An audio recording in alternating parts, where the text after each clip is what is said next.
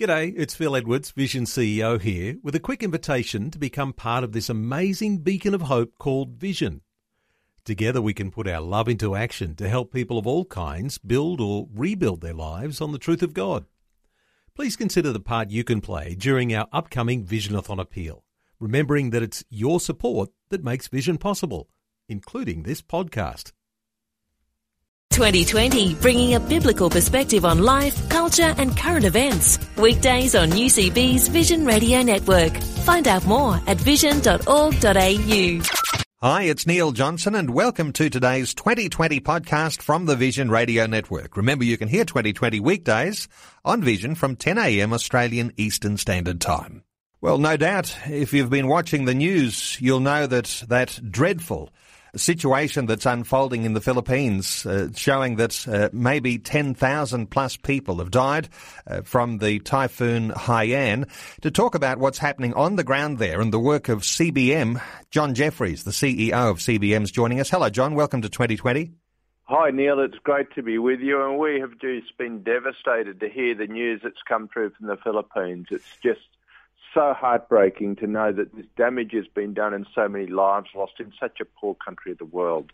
And John, you guys partner with something like 10 organisations on the ground in the Philippines.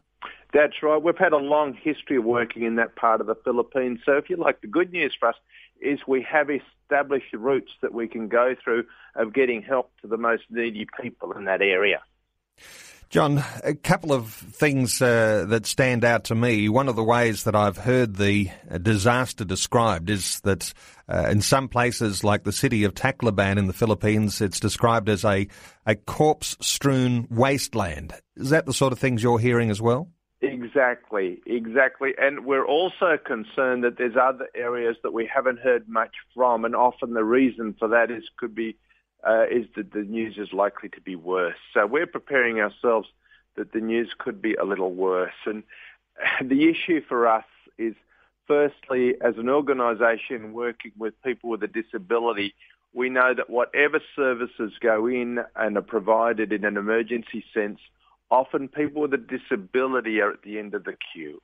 You can imagine if you're a blind person living in that part of the world or a person in a wheelchair or a person with a physical disability, it's really often quite difficult for you to access even the limited services that are providing. So CBM, one of the things we're looking out for is people with a disability and how they're coping in that situation. And the second issue for us is that a typhoon like this where every minor object has become basically a projectile with the uh, 400 kilometre hour winds, it will have actually caused people to become disabled. They will have been hit or damaged or their bodies will be injured. And so we know that there's going to be a whole lot of newly acquired disability in this area. So we've got two issues. One's the people with an existing disability, and the second issue for us is those who sadly have acquired a new disability as a result of the damage this storm has done. It seems to me the work of CBM uh, may well need to increase and accelerate uh, in the uh, in the recovery from this uh, dreadful disaster, because, as you say, uh, things will be compounded for people with disabilities. Absolutely, and that's why we made the decision straight away to launch an appeal and to say to uh, our friends around Australia, we can turn your gifts into really life-changing, meaningful uh, events for people with a disability in this area. We can do so much good at this time, and and we want to. And we also know that we're in this for the long term. We've been working in the Philippines for 40 plus years, and we we intend to be there for the next 40 plus years. And and we're on about helping people in a way that addresses their immediate need, but also giving thought to the rehabilitation that they're going to need, uh, you know, in the next months and years as people have to sadly adjust to life with a newly acquired disability. Well, it's clear that the disaster is just huge, and as you say, no one can really get their head around it because even the communications uh, that have uh, the lack of communications really mean that people just don't know what the extent of the damage and uh, the extent of the number of people who've died, the extent of the number of people who have been injured. But when people give to a appeal that you have launched, uh, we're talking about here uh, the rehabilitation of people. We're talking about care for people who will have perhaps not had to face a disability before, but will be struck with the idea that they've been injured and uh, that life will not be the same for them again. That's exactly right. And that's why it's critical that we work in partnership with other people and other agencies that are delivering the aid that's needed.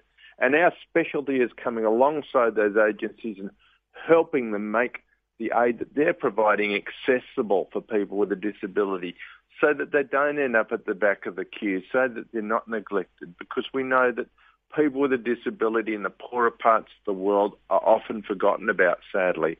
And part of CBM's role is to speak out for them and to help them access the services that other people are accessing. Well, John, the Australian government is giving $10 million in aid. Uh, that, of course, won't be enough with the scale of this disaster. Uh, so people can give to CBM. There's a telephone number I'll give now, 1 800 678 069. I guess people can also make a donation through your website at cbm.org.au. Uh, when people do make a donation, how will that money be used? Uh, we've got all the details on the website so people can make a donation or give us a call and it fully explains the activities that we're involved in and the money will be used for people with a disability in this part of the Philippines for their immediate needs and also to look forward to what we're going to do to help rehabilitate them in the years ahead.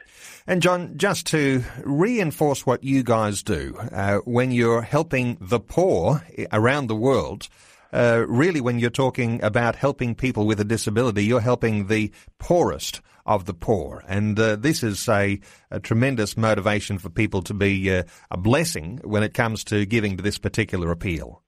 Absolutely, Neil. We know that if you live in poverty, you're twice as likely to have a disability. And if you have a disability, you're twice as likely to live in poverty. It's connected. They're, they're a cause and an effect. And so no matter where you go in the world, the hardcore poor, as we refer to them, will be people with a disability. So when people want, think about poor people and want to help the poorest people in this part of the world, we're urging them to put at the front of their mind people with a disability because they're going to be the ones suffering probably worse than most other people in that part of the Philippines. Well, John, you guys do a great work, and many of our listeners just so familiar with the work of CBM. I'll give that telephone number to make a donation. It's 1-800-678-069, or you can make a donation online at the website for www.cbm.org.au. John Jeffries is the CEO of CBM. John, uh, thanks for sharing these things with us today on 2020. Thanks, Neil. God bless. We appreciate it. Like what you've just heard? There's more great podcasts, or you can listen to us live at vision.org.au. And remember, Vision is listener supported. Your donation of any amount will help us continue connecting faith to life. Learn more or donate today at vision.org.au.